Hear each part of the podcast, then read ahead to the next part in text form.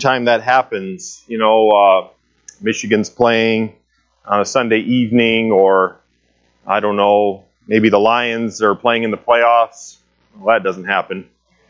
Anyway, something like that. It reminds me of a story uh, that Pastor Saunders used to tell when uh, I want to say it was a Sunday evening, as best I remember, and I think it was in the 80s, and uh, a member of the church had a radio, a little radio in the auditorium, listening to the Tigers game during the message. So, anyway, I won't look too closely this evening. Just don't. Somebody asked me if they shout out an amen, you know, how am I going to interpret that? You know, who's winning, things like that. All right, you're in Mark, uh, Mark chapter 6. We're in uh, looking at theology. Remember, anybody can anybody tell me what theology, maybe a young person here, anybody tell me what theology means? What, what is that word? You have two parts to that word, theos, the first part, and then ology. What does it mean? Any, any young people here tell me what that means? It wasn't in your notes. Ology means the study of, and then, Jack, the study of God. Good job. You could write that down in your notes if you'd like, but we're just looking at part two. Uh, next Sunday night, we'll have the evening off, but we'll be back for part three of this part of our study. I'm going to begin by saying here in your notes knowing and applying God's attributes to our lives will solve all of the problems of our soul and spirit. Uh, sometimes we we deal with things as in worry or anxiety. Um, so, knowing and applying God's attributes to our lives will solve all of the problems of our soul and spirit. In whatever situation in life we find ourselves, God wants us to look to Him because he desires to reveal himself to us in every situation. I want to look at a situation just briefly by way of introduction in Mark chapter 6, and it's a familiar one. Let's look there, Mark chapter 6, and uh, we'll start reading in verse number 30. Mark chapter 6 and verse 30. Of course, this is during Jesus' earthly ministry. It says in verse 30 And the apostles gathered themselves together unto Jesus and told him all things, both what they had done and what they had taught. And he said unto them, Come ye yourselves apart into a desert place and rest a while. For there were many coming and going, and they had no leisure so much as to eat. Think about that. So they were so busy, they didn't even have time to eat. And notice how Jesus cared for them, even just their physical uh, you need to take some time. You need to get away. Now, that was the goal. Look at verse 32. And they departed into a desert place by ship privately. And the people saw them departing, and many knew him and ran afoot thither out of all cities, and outwent them, and came together unto him. So they chased them down.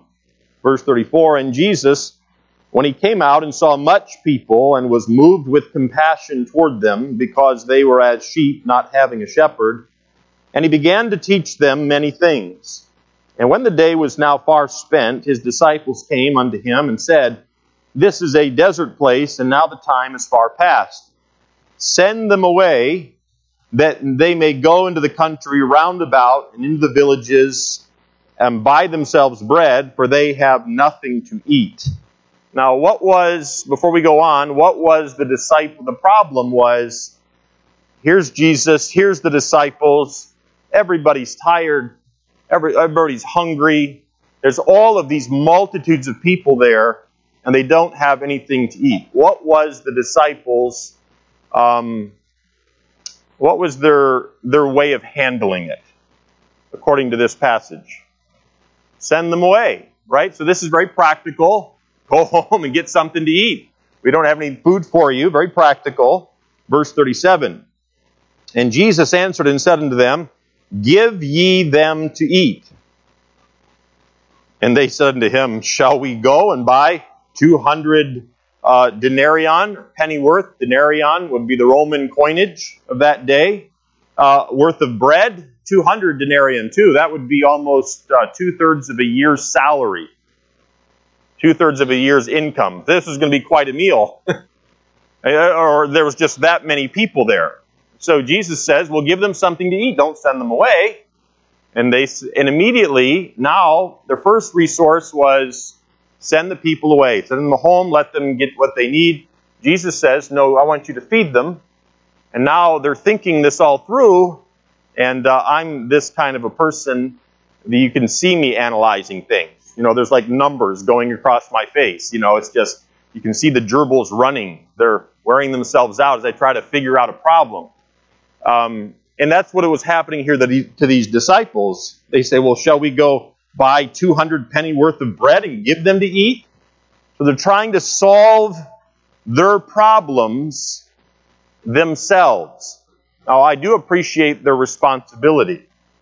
This is what we're all prone to doing. In fact, just this week with one of the deacons on the phone, we were talking about some of the issues, some of the challenges. There's some good things we're working on and working toward, and God's providing. And and uh, and yet this week he called me up and he said, "Well, what are we going to do about this? What are we going to do about that?" And, and I'm I'm thinking the gerbils are screaming and and moaning in my mind and his mind, smoke's coming out, and he's trying to figure things out. We're trying to figure things out and be responsible.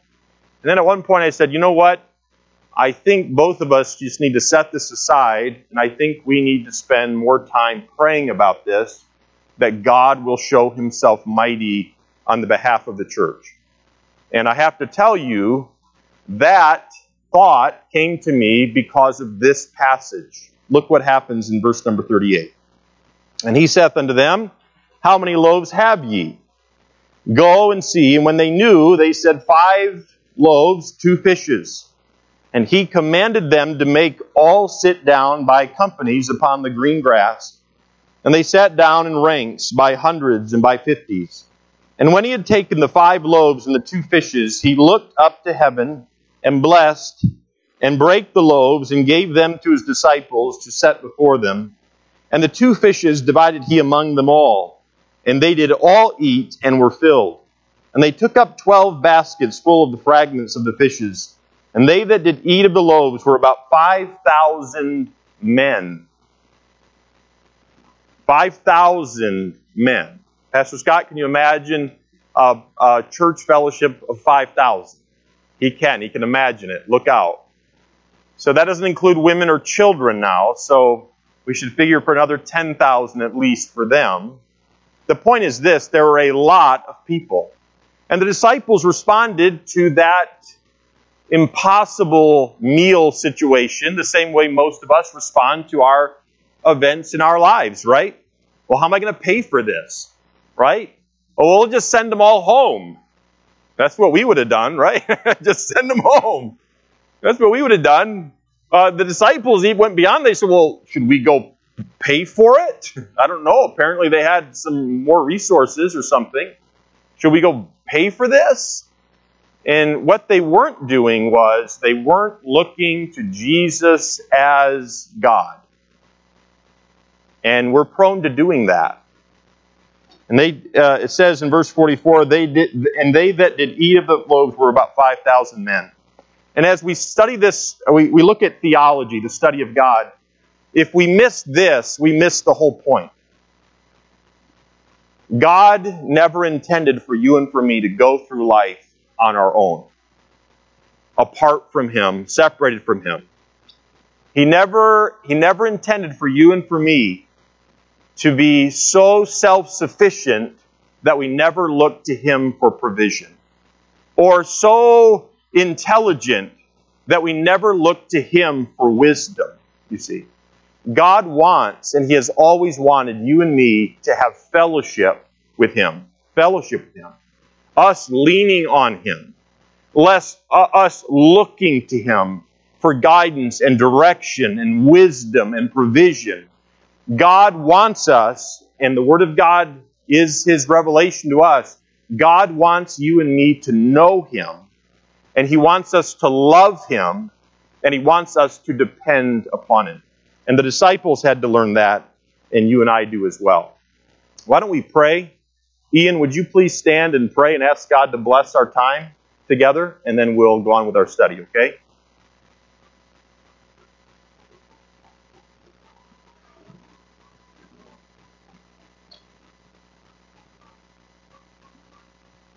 Amen. All right. Let's look at our notes. We're going to be considering, uh, we're going to consider God by dividing his attributes into two parts. Two parts, the natural attributes of God, uh, sometimes known as the non communicable attributes or the non moral attributes, as well as then we're going to look at the moral attributes of God. So, what is an attribute? Well, an attribute is a quality or characteristic of a person or a thing. We were to go around the room, we don't have time for it. Disappointing, I know, but we could go around the room and you could uh, stand and describe the attributes of the person next to you. Wouldn't that be great? We don't have time for that, so we'll have to do that another time. Um, but this is, we're, we're talking about the character, the quality of who God is. Um, now, if you had to describe God with only one attribute, which one would you choose? Love, okay. God is love. Bible tells us that. Holy. All right. Any others? He's eternal, the eternality of God. We're going to get to that tonight. He's all knowing, om- omniscience of God. We're going to get to that tonight. What's that? He's wise. Yes, Tyler, he's very wise. Uh, he's all knowing, the omniscience of God.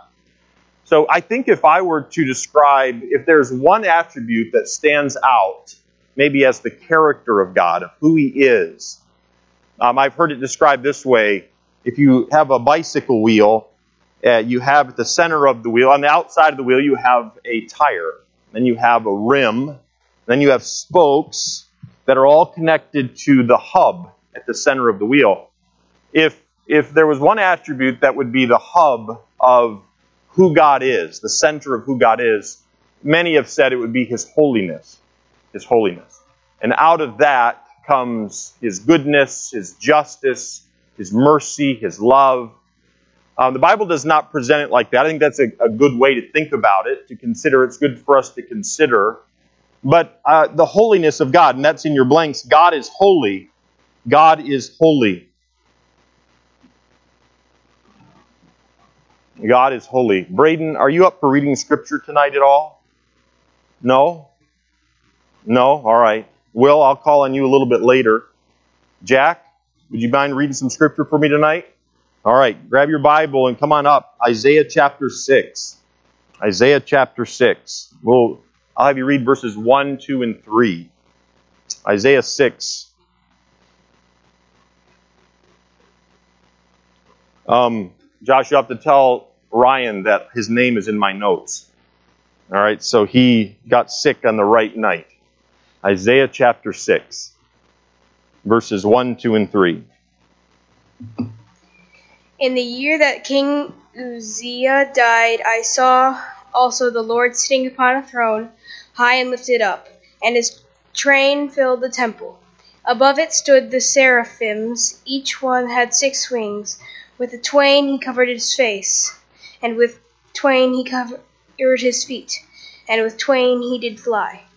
And one cried unto another, and said, Holy, holy, holy is the Lord of hosts, and whole and the whole earth is full of his glory. Right, good job, Jack. Holy, holy, holy is the Lord God of hosts, and the whole earth is full of his glory. You know, if you and I were to go to heaven and stand there in the throne room of God, you know what we would hear them, them saying about God? This is what Uzziah heard uh, when he was able to have this vision of God. You know what they said around the throne room of God? Holy, holy, holy. Now, they, they did not say love, love, love. They were not saying grace, gracious, gracious, gracious. Uh, they were not saying just, just, just. They were saying holy, holy, holy is the Lord God of hosts. I believe that all of God's attributes stem from his character.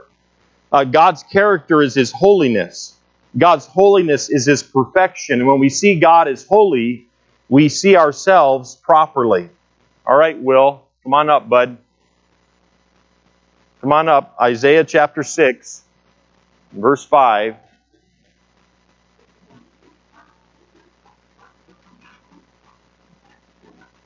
Dr. Norrell, what do you feed a boy to help him grow? He's growing, but Isaiah chapter 6 and verse 5. It said, I who woe, Woe, woe is me, for I am un, un, undone, undone, because I am a man of unclean lips, and I dwell in the midst of a people of unclean lips. For mine eyes have seen the King, the Lord of hosts. Good job. So Isaiah, after he says what we read, what Jack read to us, where he has this vision and he sees the Lord high and lifted up, and there in, in his throne room are these uh, beings, and they're saying, Holy, holy, holy is the Lord God of hosts. Isaiah's response to that is, Woe am I, woe is me, for I am undone. God, you are holy, but, but I am not holy. God, you are high and lifted up, but I am lowly. And this is Isaiah's response. And so when we see God as holy, we see ourselves properly as we should. So I want to notice the natural attributes of God in the time in our time tonight. Um, again, we're going to be looking at these uh, what are called the non-moral attributes of God, not the immoral. Okay, big difference. Non-moral or non-communicable. In other words, uh, the moral attributes of God are communicable. Uh, in fact, God commands us to be holy. God commands us to love the way He loves. Um, God commands us to do these things, to be gracious and to be merciful. So uh, there are some of His attributes that He commands us, uh, and those are communicable. Okay, but there are some attributes of God that are non non communicable. They're they're the natural attributes of God.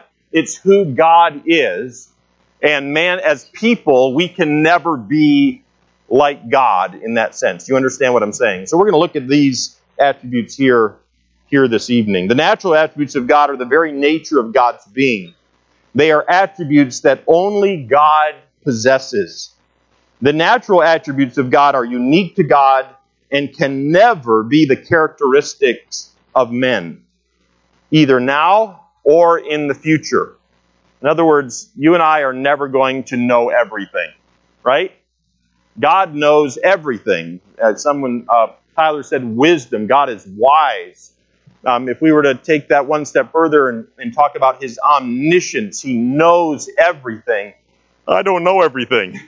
I, I, never have known everything, and I'm never going to know everything, and God doesn't command me to know everything. So we're looking at these natural attributes of God. Number one, God is transcendent. God is transcendent. Uh, and what does that mean, transcendent? Well, God is above his creation. God is above his creation. In Isaiah 55 and verse 8, the Bible says, For my thoughts are not your thoughts, neither are your ways my ways, saith the Lord. For as the heavens are higher than the earth, so are my ways higher than your ways, and my thoughts than your thoughts. In Isaiah 57, again in Isaiah, in verse 15 of chapter 57, he says, For thus saith the high and lofty one that inhabiteth eternity, whose name is holy. I dwell in the high and holy place, with him also that is of a contrite and humble spirit, to revive the spirit of the humble and to revive the heart of the contrite ones. So he's talking, we're seeing God here as his ways are higher than ours. He is high and he is lofty. God is transcendent. You know that we all have a tendency, man has this tendency to reduce God to our level. And that's so silly. It really is. I mean, who wants a God that's at their level? Uh, who wants a God that, that we can fully understand? Who wants a God who always does what we want him to do, what we think is best? But see, that's the tendency of mankind. Mankind seems to be prone to wanting a God that we can completely understand.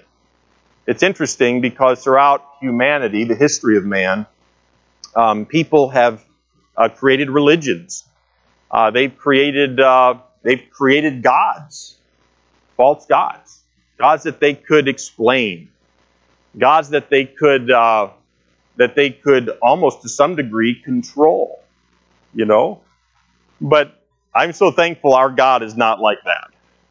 Our God is transcendent. He is above his creation.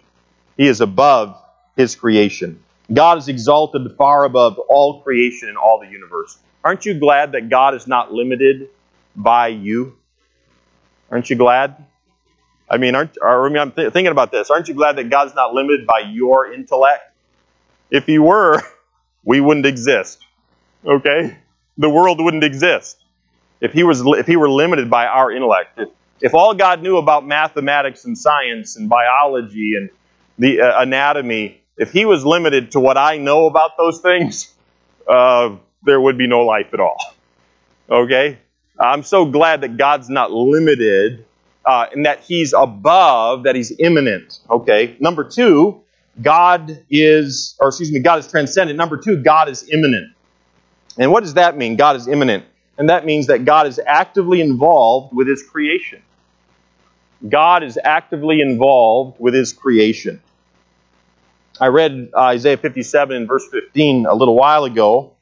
I'm going to emphasize another part of that verse where he says, For thus saith the high and lofty one, that is, talking about God's transcendence, uh, the one that inhabiteth eternity, whose name is holy.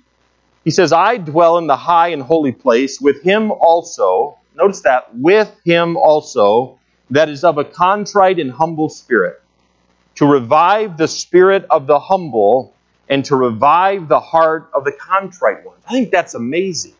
So, not only, number one, do we see that God is transcendent, He's above His creation, He's awesome. Um, but He condescends to you and to me, and He makes Himself a part of our lives. uh, the psalmist put it this way What is man that thou art, mi- art mindful of him? Uh, David understood God, you are awesome. You are incredible. God, you are above your creation. In other words, God, you don't need us, but yet you think about us. And, and this word immanent has that idea of God being actively involved in his creation uh, with him. Though he is high and lofty, yet he condescends and involves himself in our lives. I think probably the greatest illustration of God's immanence is when he came and took upon himself the form of a man, right? God became a man and he lived amongst men for 33 years or so on this sin cursed earth. And of course, the name Emmanuel means God with us. God with us. God is immanent.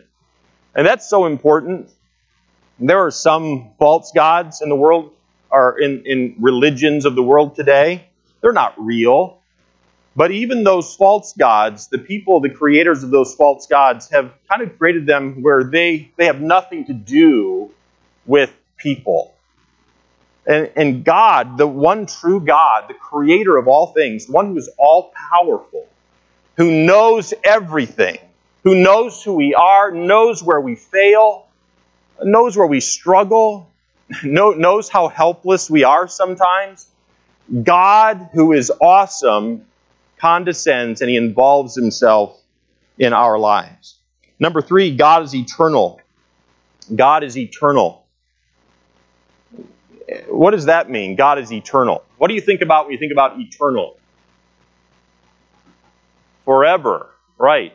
So, does eternal mean that that God has no end? Yes or no? Yes, but it's more than that. Because truly, you and I, us in this room, um, aren't we eternal too? I mean, we're going to live somewhere forever, correct? Every one of us. We're going to live somewhere forever. Either we're going to, if we receive Christ, we have eternal life. That means we're never going to die. Aren't we eternal? And the answer is no. Why not? we had a beginning.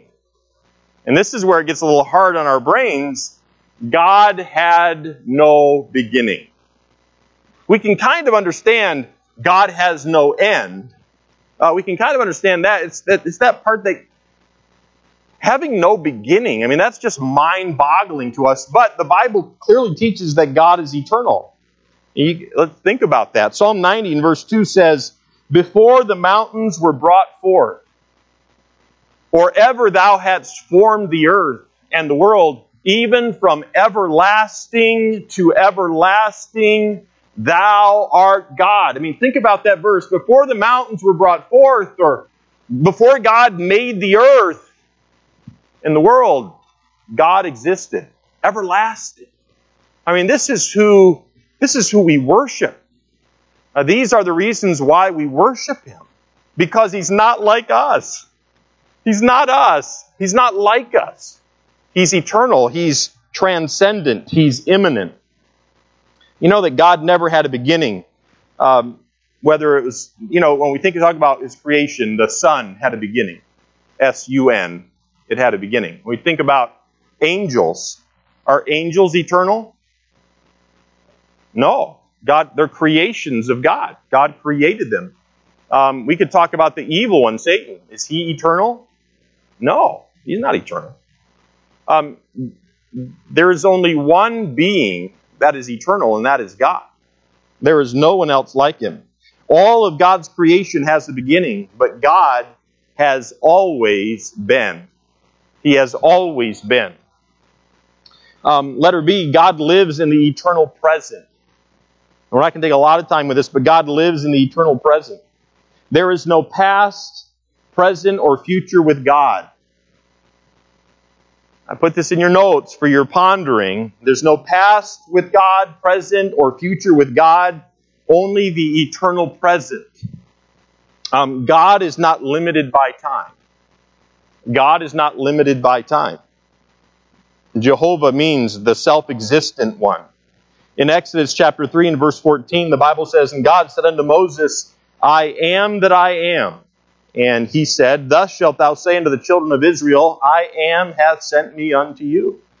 You remember when God was uh, bringing Moses up to lead his people out of Israel, and, and Moses, remember, he said, I, I, can't, I can't talk really well. Is there anybody else that you can send in my place or with me? And and God saying, No, I am. The I am. That's who I am. I am the I am. Whatever is needed, I am. That's what God was telling Moses. And Moses says, Well, who, who, who should I tell the people of Israel, the people who are in bondage? I mean, what should I tell them? Uh, who should I tell them that I'm representing that's going to lead them out? And, and God tells them, You tell the people of Israel who are in bondage, who are frankly, some of them hopeless, uh, who've been in slavery for these hundreds of years. This is a part of their culture, this is a part of their DNA.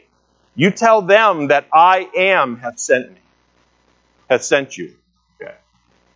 Uh, in other words, whatever it is that they will need, the great I am will provide. And we've experienced this in our lives. Not only financial provision, not only the comfort of a home to live in or the relationships that God brings into our lives, but His own personal comfort, wisdom and understanding, truth. The our I am, God, the God of the Bible, the eternal God, is our I am. We, we looked this morning in Genesis chapter 22 where God commanded Abraham to sac- offer his son Isaac as a sacrifice, a burnt offering unto God. And it's interesting in that passage, I think I left my yes in the right place. It's interesting, and you might have noticed this this morning. Um, the angel of the Lord, or the messenger of God, tells Abraham, Abraham, Abraham. And he tells him, Don't, don't take the life of your son. And Abraham's he's got the knife in his hand, he's reaching it out, he's extending it to uh, slay his son. And he tells him, Don't do that.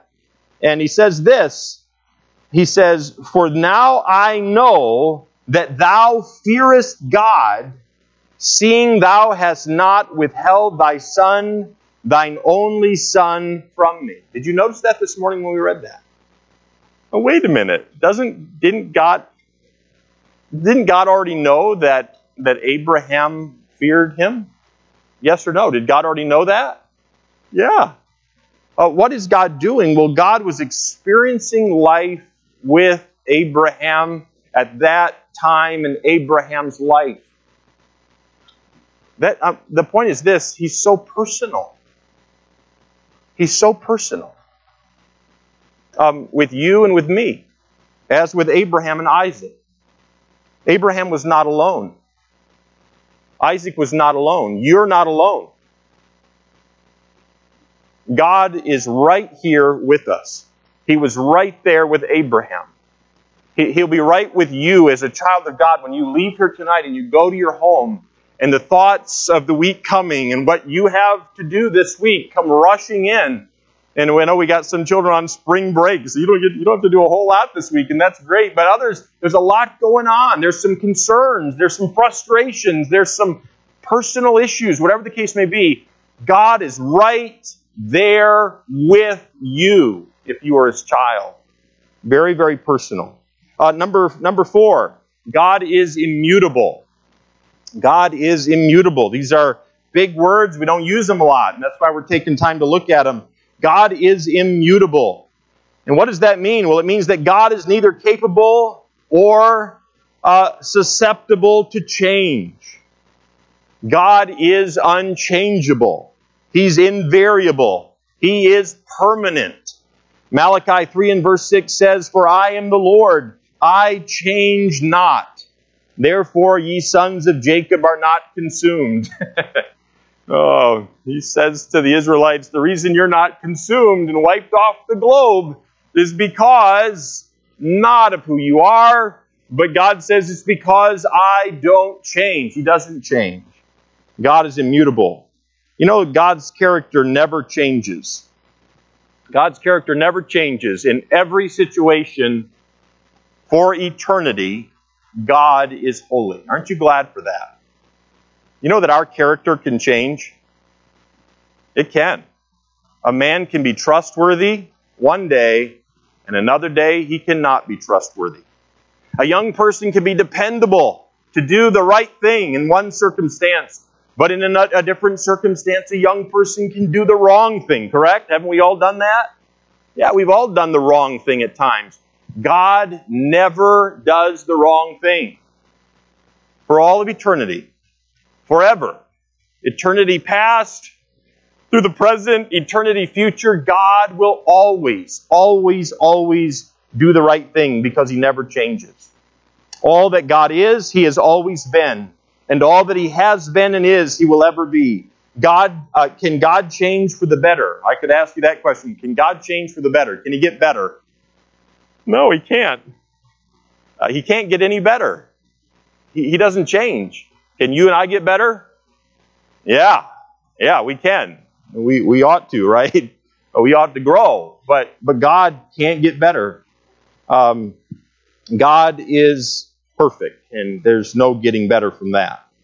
What does the Bible mean when we're told that God repented? I want to talk about this just for a few moments. Several times in the Bible, it, it tells us that God repented or it repented God. Um, I, one of those situations was uh, before the flood. And the world was so wicked and so vile, it repented God. But wait a minute. You say, Pastor Ferguson, you just said that God's immutable and he can't change. And yet, what, what do you mean? Because the word repent has the idea of to change one's mind. And uh, Pastor Ferguson, if God is immutable and he doesn't change, uh, what is this idea of repenting then? I mean, uh, what, what is that even possible? Well, in Jonah, turn there in your Bibles if you would, Jonah chapter 3. We'll look at an illustration of this. Jonah chapter 3 in verse, uh, we'll start near the beginning of that chapter, chapter 3. And here's an example of God repenting. Interesting. Uh, Genesis, uh, Jonah chapter 3, and you know the story of Jonah, right? God said, Go to Nineveh. And Jonah says, I'm going to take a ship to Tarshish, right? And, uh, and God says, No, you're not. He didn't say that. He just decided, no, you're not going to do that. And uh, you remember he sent sent along a great fish. First the storm, and the sailors are trying to get control of the ship, and and uh, Jonah is sleeping.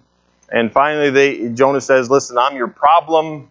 You got to throw me out into the sea." And they do eventually do that. and God sends along the great fish, uh, and he swallows Jonah, and he was in the belly of the great fish how many days and nights? Yes. Go ahead, Will. Three, right. He's in the belly of the fish three days, three nights. And then the fish does what? Yes, he got rid of Jonah. He expelled him out onto the shore. And then Jonah does go to Nineveh eventually, and that's where we pick it up in chapter 3. Uh, God says in verse 2 uh, Arise, go unto Nineveh, that great city, and preach unto it the preaching that I bid thee. And so Jonah arose and went into Nineveh according to the word of the Lord. Now Nineveh was an exceeding great city of three days' journey. And Jonah began to enter into the city a day's journey, and he cried and said, Yet forty days, and Nineveh shall be overthrown. That's another way to, that'd be like you coming, or me coming to you, and my message to you was, You have 40 days in your entire life. You're going to be taken into slavery and bondage. You're going to lose everything that you have. It wouldn't be that encouraging of a message, okay? Jonah's message wasn't all that encouraging, but it was the truth. In verse 5, the people of Nineveh, who were a very wicked people, the Assyrians were very wicked, evil people. In fact, the Assyrians used to actually skin people alive, okay? Um, and which was part of the reason Jonah didn't really like them because the Israelites had suffered at the hands of the Assyrians. And but notice how the people respond to Jonah's message in verse 5. So the people of Nineveh believed God. Wow. They believed God. Now tell me, what can happen to a person who believes God? What happens to a person? Tyler? Yeah, they get saved. And this is what hap- this is what's happening in Nineveh. They believed God. This was the beginning. They received his word. I think some of the Ninevites believed God for the salvation of their soul. I imagine we might be able to talk to them someday. And notice it says they believed God and proclaimed a fast and put on sackcloth from the greatest of them, uh, even to the least of them, to the smallest of children, to the most important of men. For the word came unto the king of Nineveh, and he arose from his throne, and he laid his robe from him, and covered him with sackcloth, and sat in ashes. He was repenting. And he caused it to be proclaimed and published through Nineveh by the decree of the king and his nobles, saying, Let neither man nor beast, herd nor flock taste anything, let them not feed nor drink water, but let man and beast be covered with sackcloth and cry mightily unto Elohim, unto God, the supreme God. Wow! This huge city, the king of this city says, Listen, we're going to fast and we're going to mourn and we're going to repent. And we believe God. Uh, verse number verse number eight. He says, Yea, let them turn every one from his evil way and from the violence that is in their hands. Wow, this would be great if this happened in America, wouldn't it? This would be a wonderful thing. Verse 9 the, the king of, of Nineveh says, Who can tell if Elohim, the supreme God, will turn and repent and turn away from his fierce anger that we perish not? Now, it's a good thing we aren't there with our notes because we could say, well, Mr. King of Nineveh, um, God, I've got some bad news for you. God is immutable, He doesn't change. And the message has been proclaimed by Jonah, your disobedient, his disobedient prophet, and uh, you got 40 days. Sorry, God doesn't change, right? Because that's the doctrine of immutability. But look at the next verse in verse 10. And God saw their works, that they turned from their evil way. And what does it say? And God repented of the evil that he had said that he would do unto them, and he did it not. Now, evil, that word, has the idea of destroying the city. You say right there, Pastor Ferguson, God is not immutable, he can change. No, there are there's a, a Hebrew word, okay, uh, that's used throughout the Old Testament. Um, uh, let's see, uh, Nachum, I believe it is. Uh, it means to draw breath forcibly. or to groan or to sigh. Now, on the count of three, I want us all, I shouldn't do that with COVID. I was going to have us all sigh. Oh, well. Um, I, was, I was thinking about having Pastor Burden coming up, and I was going to say, uh, what's your least favorite vegetable, Pastor Burden? All of them. There's got to be there's got to be one that stands out beneath all the others. Spinach, cream spinach, maybe soggy spinach, or uh, whatever, kale, something like that. Anyway, um, how would you, if you had to express yourself with only a sigh at the thought of spinach, this was all you were going to eat for the meal. You came home and Erin had prepared it. She loves you so much and wants your help. And she said, Behold, husband, here is your dinner. What would be your sigh? you would, oh, everybody, oh. Uh, if he wasn't trying to be polite to his wife, oh. Okay, but now what's your favorite food, Pastor Burden? Cheeseburger. I know you like Red Robin cheeseburgers. Uh, but, but no vegetables on Pastor Burden's burgers. Ketchup, right? That that is that has that's not a vegetable though, right? That's a fruit. Somehow some botanist messed that up somewhere along the way. But Anyway, uh, fruit. Okay, so the ketchup and cheeseburger. How would you respond if you came home? Do you normally have one or two if Erin's making them or you're making them? Just one, but they're probably huge. All right, all right. So, like, well, how would you respond, Nachum, uh, uh, with a sigh at the idea of your favorite burger? I mean, we're not talking about it's not overdone, but it's not too rare. It's moist and juicy. It's the right size. Not one of those little ones that the bun's like hanging over the edge, but we're talking it fills the bun. You have your favorite kind of ketchup there. You can put it onto your heart's content, and then you're going to open your mouth and you're going to sink your teeth into that burger and you're going to consume it. So, what kind of a sigh, what kind of a, give me a, ah, yeah, okay, good. okay. I don't know. I, I think you're holding back. Josh, Josh, you're an actor. You need to get with Pastor Burden and work on some of these things. All right. Um, but you get the idea, though, right? So, uh, Pastor Burden is the same. He changeth not when it comes to vegetables and cheeseburgers. Um, but you, depending on what you put in front of him, if he's being totally uh, transparent without holding back, his response is going to be different from, oh, and I'm not doing it justice, the word nacham, okay? Uh, if you think about it as the Hebrews would, or the Jewish people in their culture would, it would be more of a, oh, which would be probably more about your vegetable response, I would think. So we're getting close to mourning or grief, okay, nacham. If uh, uh, this exhaling, and this is the word that's translated repented the Lord, or, and that would be the kind of repented where he says about the people of the earth before he destroys the earth with a flood, it repented the Lord that he made man. Oh, okay. But uh, when they hear in Nineveh, the whole city repents and they're believing upon the Lord and they're turning away from their evil works. They're obeying God, a whole city. It takes three days to walk through the city to the other side. I mean, this is huge. And they repent. Now, wait a minute. How did Jonah respond, by the way, to the repentance? Was he happy? How did he respond? He was so glum. He was like Eeyore. He goes out and sits down but that's not how God responded. The Bible says it repented the Lord. He changed, not who he is. He didn't change who he is. He changed what he was going to do based upon what the people in Nineveh did. And so it wasn't a, uh, a Pastor Burden looking at vegetables for dinner.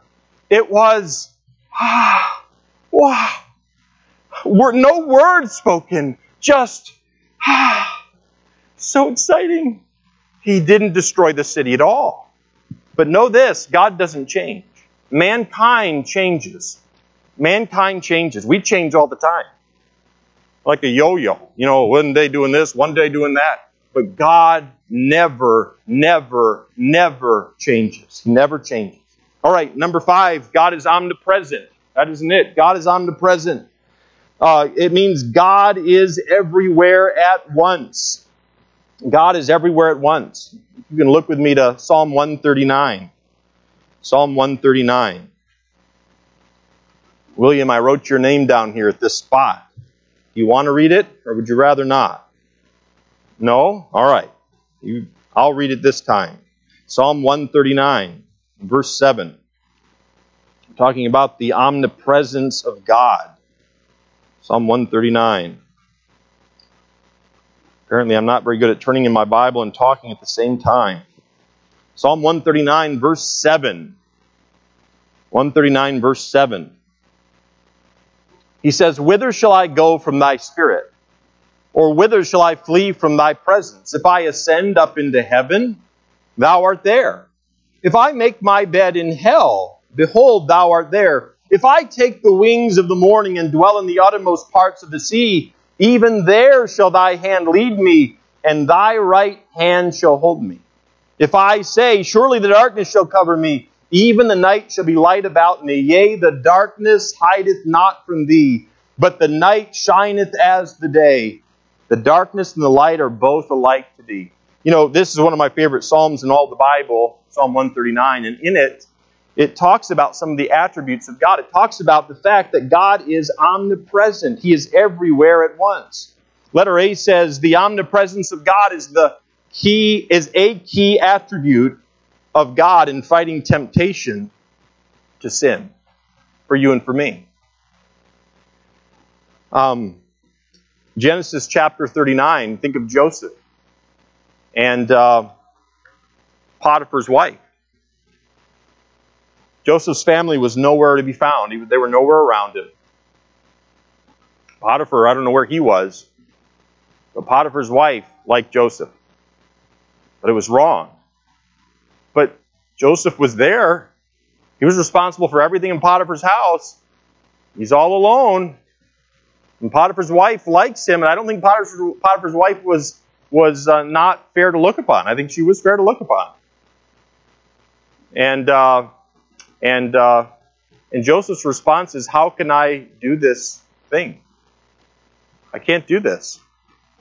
I can't sin against the Lord. What was it that kept Joseph from doing that? And I believe a lot of it had to do with the presence of God. Joseph understood God is here. God sees. God knows. Uh, Proverbs chapter 15 and verse 3 says, The eyes of the Lord are in every place, beholding the evil and the good. Uh, so the omnipresence of God, when we talk about these, these attributes of God or Bible doctrine, again, they're meant to be applied to our lives. Maybe uh, maybe a teenager is trying to sneak listening to wrong music in their vehicle while they're out and about. Well, nobody ever know. Pastor Burden doesn't know. Mrs. Burden doesn't know. My parents don't know. Here's the thing God knows. God knows. Because He's there. Um, a fellow who's trying to uh, do the right thing and not look at wrong things on the computer. You say, yeah, you know, these computers and these phones and uh, you know, I mean, everything's traced and tracked, you know, big brother's looking and watching. Really, that's the least of your concerns. God is watching. God is there. I mean, this is just practical application from some of these Bible doctrines, this theology of God, His omnipresence. He's everywhere at once, He sees it. Uh, letter B says, Are you comforted or convicted by God's presence? you know, it's one of the two. Uh, either you think about the fact that God is, He's everywhere. He's with you. He can be with you tomorrow, and He's going to be with me tomorrow because He's everywhere at once. He, and we're not alone. He's with us. Either that's a great comfort to us. Lord, thank you for your omnipresence that you're going to be with me tomorrow. Or it can be real conviction. Ooh, it can be make us afraid. Oh, um, the Lord sees, the Lord knows. Um, so is it convicting or is it a comfort?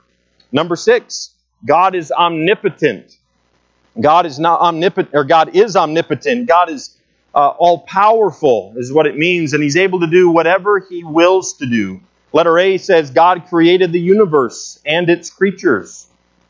God created the universe and its creatures. The Bible refers to God as the Almighty, I think 56 times within its pages. Jeremiah 32 and verse 17 says, Ah, Lord God, behold, thou hast made the heaven and the earth by thy great power and stretched out arm, and there is nothing too hard for thee. That's a great encouragement, isn't it? Our God, uh, He's above all, He's transcendent, and, and He's everywhere at once, but He is also omnipotent. He is all powerful. There's nothing that He cannot do. And so name it. You say, you say, uh, you know, Pastor Ferguson, I've struggled with this my whole life. You know what? God, your God, the God of the Bible, is omnipotent. He's all powerful. He can help you with that. He can deliver you from that. You say, Pastor Ferguson, my marriage, it's not what it ought to be. God's omnipotent. And He can do all things. You say, Pastor Ferguson, you know, I'm, I'm, a, I'm a kid, I'm a young person, and in my family life, my mom and dad, my parents, you know, they, Pastor Ferguson, they don't love the Lord. They don't know God. They, they're not trying to lead me to the Lord. And Pastor Ferguson, it's kind of hard because I'm trying to follow God, but my parents don't care about God. You know what? You, your God is omnipotent. He is all powerful. He will not fail you. You can trust in Him. He is strong enough. He's powerful enough. He is all powerful, not just powerful enough. He's all powerful. God is omnipotent. Um, uh, letter B says God can do anything that is in harmony with His character. And I put in parentheses there His holiness. God can do anything that's in in harmony with his character. Now, I wrote there he doesn't do things that are foolish or self, um, uh, that are contradictory. He doesn't make square circles, okay? How many, if God wanted to, could he um, make the whole world disappear and then make us reappear? Could he, could he, could he, how many, how many angels could God put on the, the end of a needle? You know, okay, that's silliness. Okay, that's not God's not silly. Uh, he is all powerful, though. Letter C, the omnipotence of God is a comfort. God can do anything as easily as anything else. Uh, name something that's really easy for you to do. George, what's something that's easy to do mechanically in the shop for you? You don't have to think about it, you just do it. Brake jobs. How many of us here have never done a brake job on our vehicle? Can I see your hand? All right. So for George, you don't have to think about it. He just does it. But for you and for me, we're like, okay, brake jobs. We're watching videos. This isn't my car. What kind of, we don't even know what kind of brakes there are. We have calipers. What? What is that? Is that like a creature, a caliper? You know, brake pads, rotors. What are we, what are we dealing with? So for some of us, it's totally clueless. But for, for George, it's easy. Now, uh, Pastor Burden, you can design things he, he designs things regularly. He made, makes designs, takes photograph. You photograph anything, George? Are you a photographer? Cars and bikes. All right, so there it is. Honey, I'm bringing this home tonight. Hope, hope you're happy. okay, that's George's photography. Whereas Pastor Burden, he's shooting all kinds of photography, and we look at those things and say, wow, look at that snowflake. That is incredible. Look at the detail in that. He captured that, or that flower, that petal. Okay. But for God, He can do anything just as easily as anything else. Now think about that. He created the heavens and the earth with His words. It's not hard for Him. It's not hard for Him. Whew. He is amazing. He is amazing. The number seven, God is omniscient. God is omniscient. In Psalm 139, verse 1, he says, O Lord, thou hast searched me and known me. Thou knowest my down sitting and mine uprising. Thou understandest my thought afar off. I don't even know what my thoughts are afar off. But God already understands them. Thou compassest my path and my lying down, and art acquainted with all my ways. For there is not a word in my tongue, but lo, O Lord, thou knowest it altogether. Thou hast beset me behind and before, and laid thine hand upon me. Such knowledge is too wonderful for me. It is high. I cannot attain unto it. The psalmist is moved to worship God because God knows everything. And David says, You know my thoughts. You know what I'm going to be thinking in the future. And some of us are saying, I'm having trouble thinking right now. How do you know what my thoughts are in the future? God, God knows all of our thoughts. It's the doctrine of God's omniscience. He knows the future as well as the past.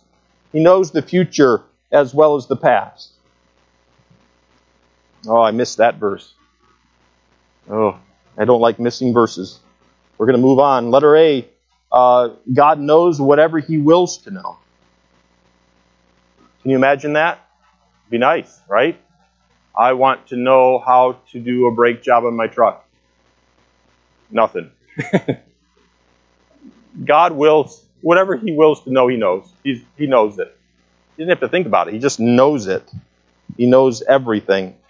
Ian, we talked about that train, right? A magnetic train uh, or a vehicle, how we could get a vehicle to move down the road with magnets. And it turns out the Japanese already have a whole train moving on magnets uh, on the on a rail system. The tra- whole train literally hovers over a magnet, is centered, and it is moved along and slowed down by the changing of the polarity of the magnets. Whew. Hope they have airbags. No, I don't know. It works. It's fast uh, some some of these things they're mind blowing to us. The anatomy of the human body. Dr. Norell's going to know things, and she could talk about things, and we'd all go, "Huh?" You know, she could talk about it, and the amazing how God knows it all. He knows it all already. He knows it all. He's all knowing. Isaiah 43 and verse 25. Um, there it is. I, even I, am he that blotteth out thy transgressions for mine own sake and I will not remember thy sins.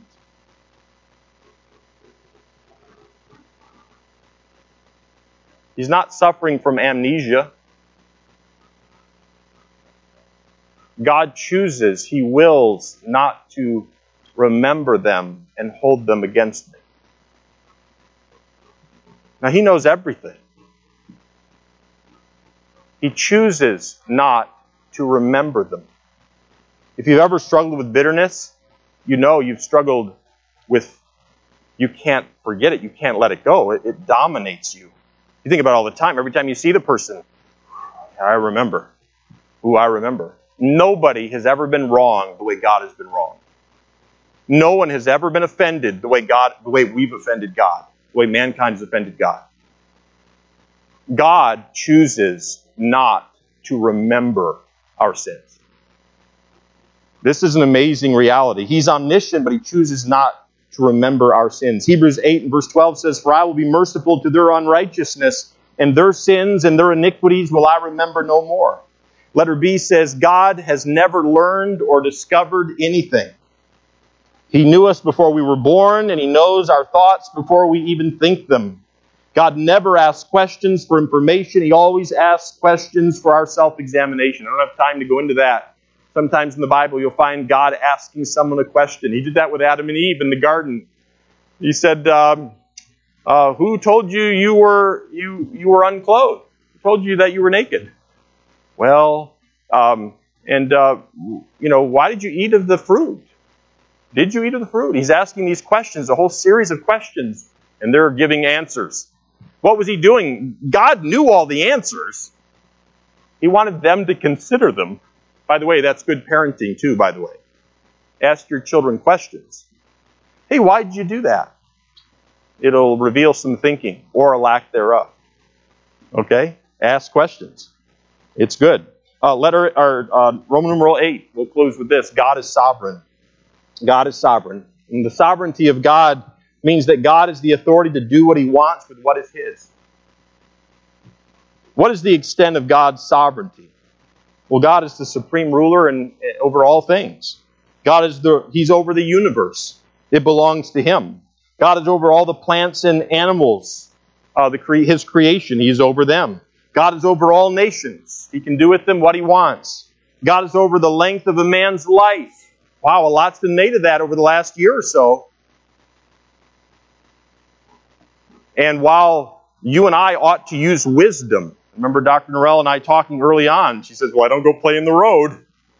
In other words, you use common sense, you use wisdom, you apply the, your knowledge of the situation to the situation, you use wisdom, but at the same time, you combine with that this reality God controls the, the length of a, of a man's life.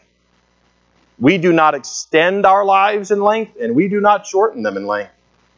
God is over all of these things, He's sovereign of these things. I'll, I'll end with a question Can God limit His own sovereignty? Now, He's over all things, but can He limit His own sovereignty? If, if you and I could limit His sovereignty, then He wouldn't be God. If, if we could limit His sovereignty, God in His sovereignty may impose upon Himself certain limitations that are not in conflict with His holiness. In fact, the sovereign God of the universe has given mankind a free will. He did this with Israel. He told them in Deuteronomy 11, Behold, I set before you this day a blessing and a curse. A blessing if ye obey the commandments of the Lord your God, which I command you this day, and a curse if ye will not obey the commandments of the Lord your God, but turn aside out of the way which I command you this day, to go after the, the after other gods which ye have not known. Uh, he says, if you if you go out of your way, if you turn away from me, there will be a curse. Of course, we know that Israel did choose to disobey God. Matthew 23, Jesus said, O Jerusalem, Jerusalem, thou that killest the prophets and stonest them which are sent unto thee, how often would I have gathered thy children together, even as a hen gathereth her chickens under her wings, and ye would not. Wow. So God is sovereign. He can do what he wills to do with what is his. And yet he can also limit his sovereignty and give mankind freedom to choose.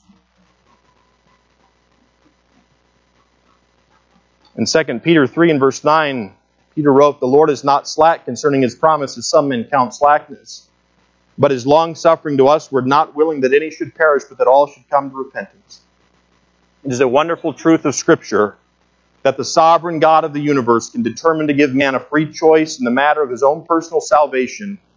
God did not have to give man that privilege, that responsibility, but he did. So, when we think about the transcendence of God, that God is above his creation, his immanence, that God is actively involved in his creation, in our lives. His eternality, Dan mentioned his eternality. God is neither beginning nor ending. His immutability, God cannot change. His omnipresence, God is everywhere at once. His omnipotence, God is all powerful. His omniscience, He knows all things. His sovereignty, God is over all. Look to God this week. Look to Him.